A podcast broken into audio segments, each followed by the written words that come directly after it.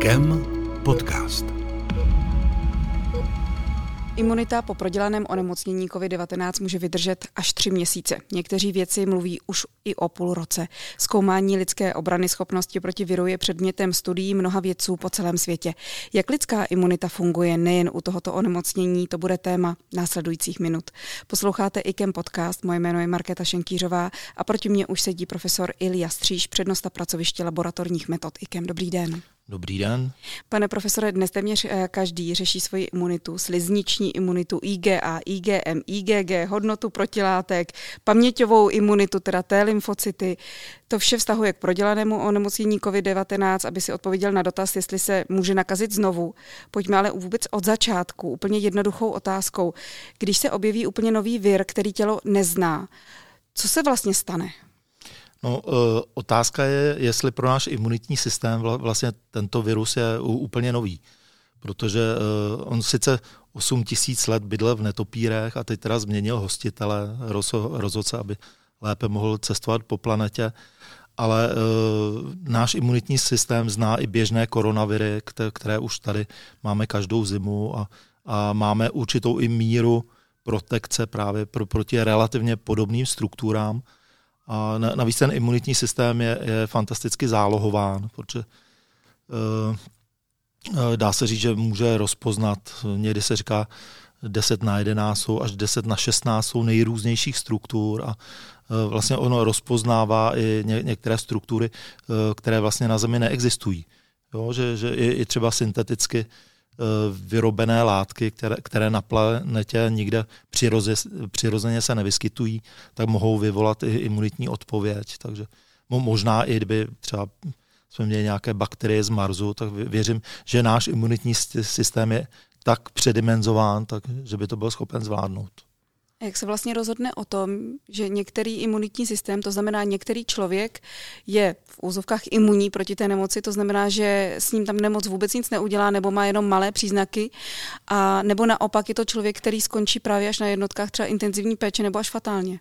E, na tom se podílí celá řada nejrůznějších faktorů. Samozřejmě e, může i to e, za, za to stav imunity, který je dán jednak geneticky a zejména tím, jak jsme vyrůstali, jak v dětství se ten imunitní systém vyvíjel, to znamená, jak jsme byli exponováni bakteriím. E, děti, které opakovaně dostávají antibiotika, tak samozřejmě jsou handicapovány, protože mají poškozenou třeba tu střevní mikrofloru. Takže tam je celá řada faktorů a konkrétně třeba u této virové choroby, tak samozřejmě tam jsou ty predisponující faktory, které jsou obecně známy, e, e, jako starší věk, obezita, diabetes nebo obecně chronické choroby. Ten mechanismus uh, různé protekce samozřejmě se liší. Dá se předpokládat, že, že u seniorů jednak jsou polymorbidní, že, že mají víc různých chorob, ale uh, už ani nemají ta, takovou energetickou zásobu na, na ten boj s chorobou. A třeba imunitní systém je, energeticky nesmírně náročný. Eh, jenom pro příklad udává se, že třeba eh, medvědi, když mají zimní spánek, tak si úplně utlumí imunitu, aby dočkali do jara, protože eh, ta, ta tvorba protilátek, to obnova buněk, to, to zabere šíleně energie. Takže to, to je věc třeba, která handicapuje ty, ty, ty seniory. U, u obézních tam těch faktorů je celá řada, samozřejmě ne, nejenom imunologických, u chronického zánětu také vlastně eh, je tam ten, ten faktor energie a navíc často ti pacienti jsou léčeni třeba eh, protizánětlivou nebo imunosupresivní léčbou, takže do určité míry také mohou být tímto i handicapováni.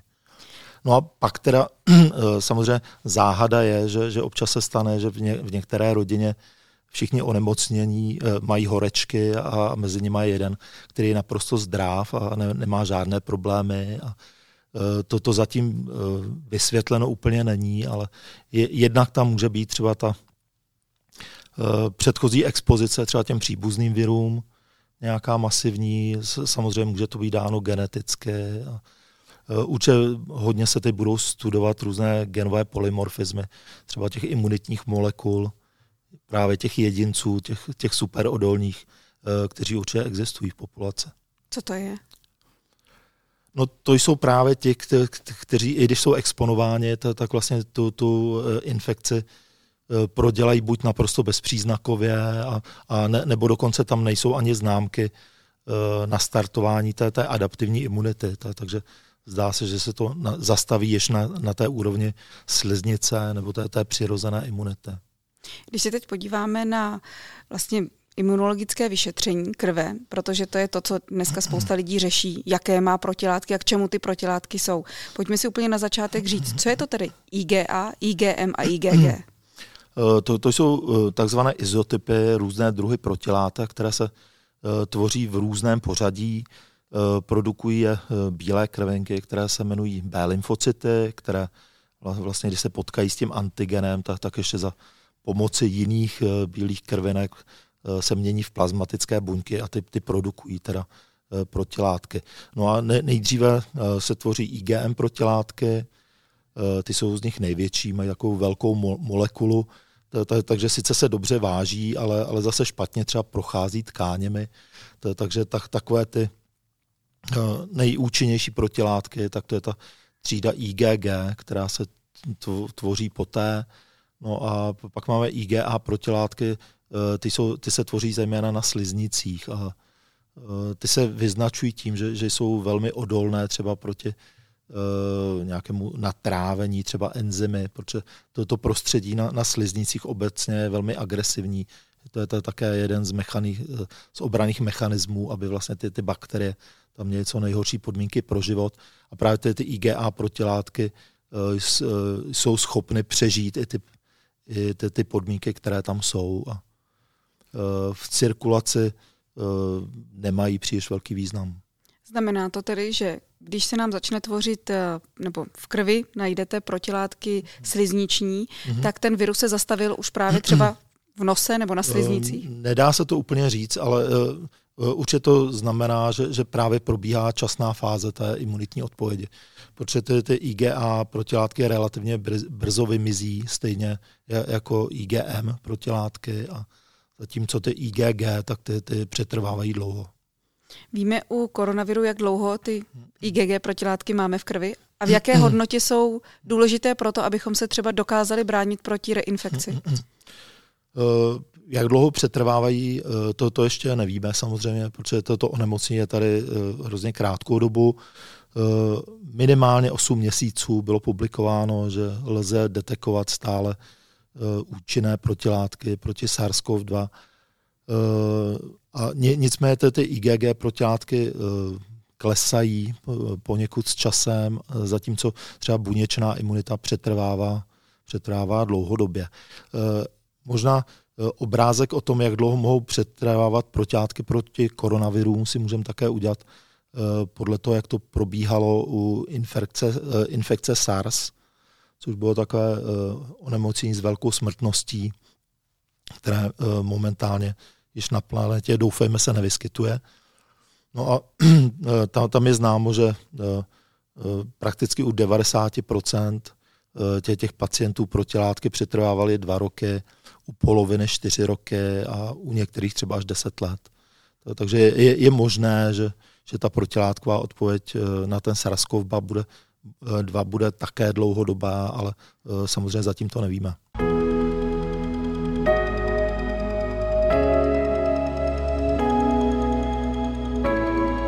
Posloucháte IKEM podcast. Když někdo prodělá COVID, má nízké protilátky, má se bát, že se znovu nakazí, anebo nastupuje ještě jedna varianta imunity a to je ta buněčná, která nás zachrání? Eh, Dá se říct, že, že není úplně korelace mezi hladinou protilátek a, a mezi tou buněčnou odpovědí, která je mnohem stabilnější, je dlouhodobější a i tu pro, pro tu ochranu je, je důležitější. To, že máme nízké protilátky, tak může být buď dáno tím, že, že je to úplně časná fáze infekce, že se ještě nezačali, nezačaly tvořit, nebo je to teda vyložen ta pozdní Eh, kdy určitě kolem toho třetího, čtvrtého měsíce u některých pacientů klesají. Je zajímavé, že, že u některých k tomu poklesu nedochází. Nicméně i tam, kde je, je pokles těch protilátek, ta, ta, bu, ta buněčná imunita stále funguje velice dobře. Takže nedá se úplně podle hladiny protilátek soudit na to, jak jsme chráněni. Jak se tedy tělo zachová ve chvíli, kdy vir znovu potká, ať už má IgG protilátky hmm. vysoké nebo nízké, a, nebo vlastně dobře hmm. vyvinutou buněčnou imunitu? No ta, ta druhá a každá další odpověď proti virové infekci je zpravidla výrazně účinnější a rychlejší a je to dáno právě tou přítomností takzvaných paměťových T lymfocytů.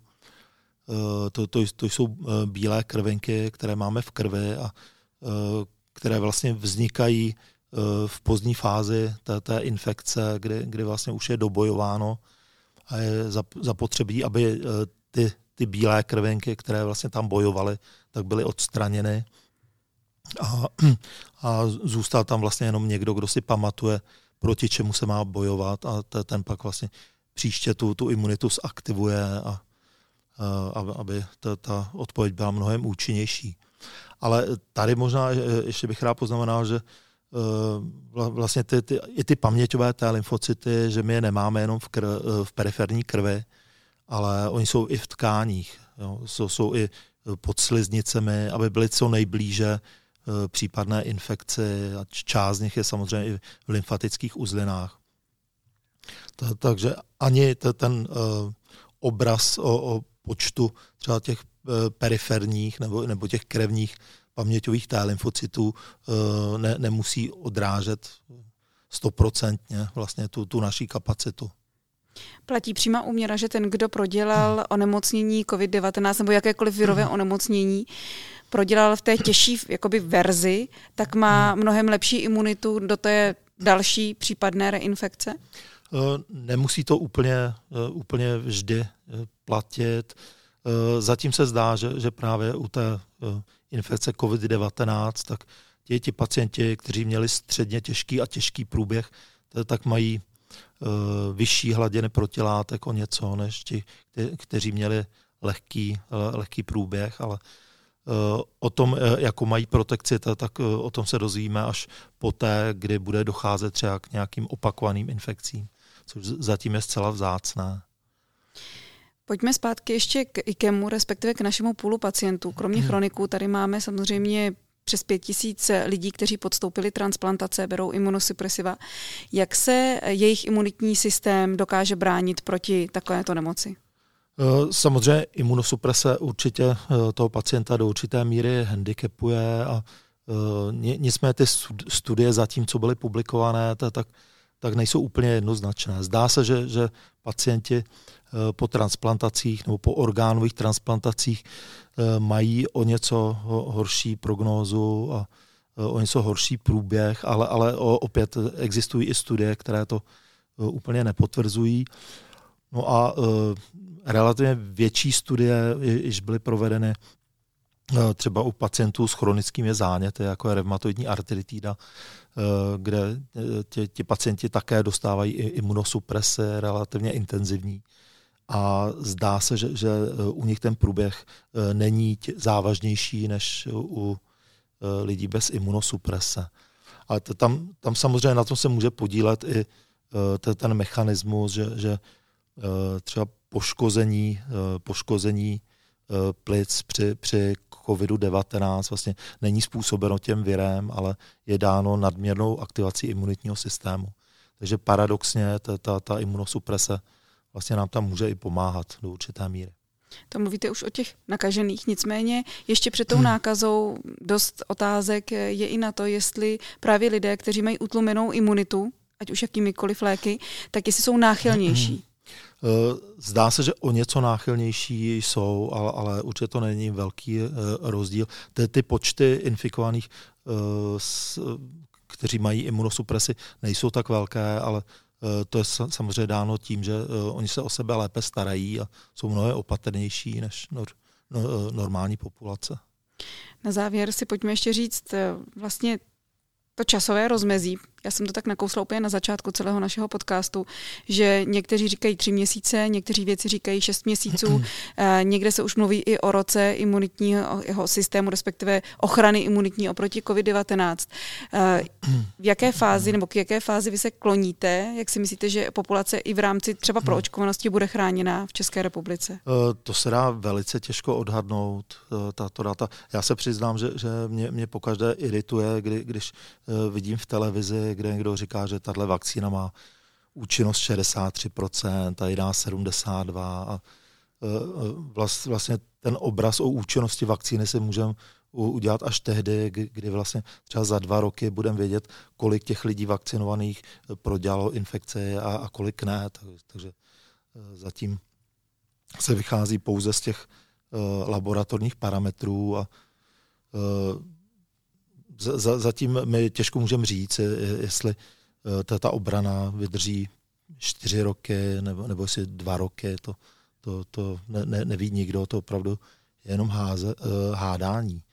No a, ale na, na co možná se trošku zaj, zapomíná, že, že nezávisí jenom na našem imunitním systému, ale že nesmírně závisí i na tom viru, jak ten bude mutovat, protože on také se dostal do, do situace, která je pro něj úplně nová a e, pro něj také je, je handicap si zabíjet svého hostitele. Takže proto se snaží intenzivně mutovat a e, podobné případy, že koronavirus zasáh naší populaci, zjevně už tady byly. Naposledy asi ta takzvaná ruská chřipka v roce 1890, co, což, což byl koronavirus, e, který teď tady máme každou zimu naprosto běžný, ne, nedělá žádné klinické příznaky a tehdy nejspíš byl zodpovědný za, za 1,5 milionu eh, mrtvých po celé planetě. Co se s ním tedy stalo? Eh, ztratil tu patogenitu. Což pro lajka znamená?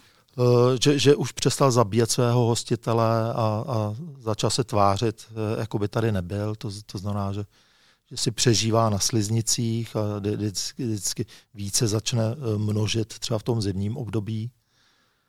Ale už nám neškodí, my máme proti němu protilátky, takže z, na jedné straně my máme dobrou imunitu proti tomu viru, a na, na, dre, na druhé straně on už ztratil tu schopnost nás zabíjet. Dá se nějak odhadnout, jak dlouho, i v návaznosti právě třeba tady na tu zkušenost z konce 19. století, jak dlouho může ta ten přerod toho viru k, k tomu, jak vy říkáte, už nepatogennímu viru, uh, jakoby trvat? Uh, přesně se to samozřejmě neví, a, ale určitě minimálně několik let. Takže v žádném případě my si nemůžeme uh, dovolit čekat na to, až nechat to jenom na tom viru, aby si zmutoval. Proto je strašně důležité co nejvíc očkovat. A to je asi ta jediná naše, ale naštěstí docela silná zbraň, co máme. Pan profesor Ilia Stříž, přednosta pracoviště laboratorních metod, byl dnešním hostem podcastu IKEM. Já vám moc děkuju. Šalmě. O imunitě si budeme určitě povídat ještě několikrát v rámci našich podcastů, vždycky trošku jinak a velice rádi vás zde zase přivítáme. Díky moc, za shledanou. Děkuji. Shledanou.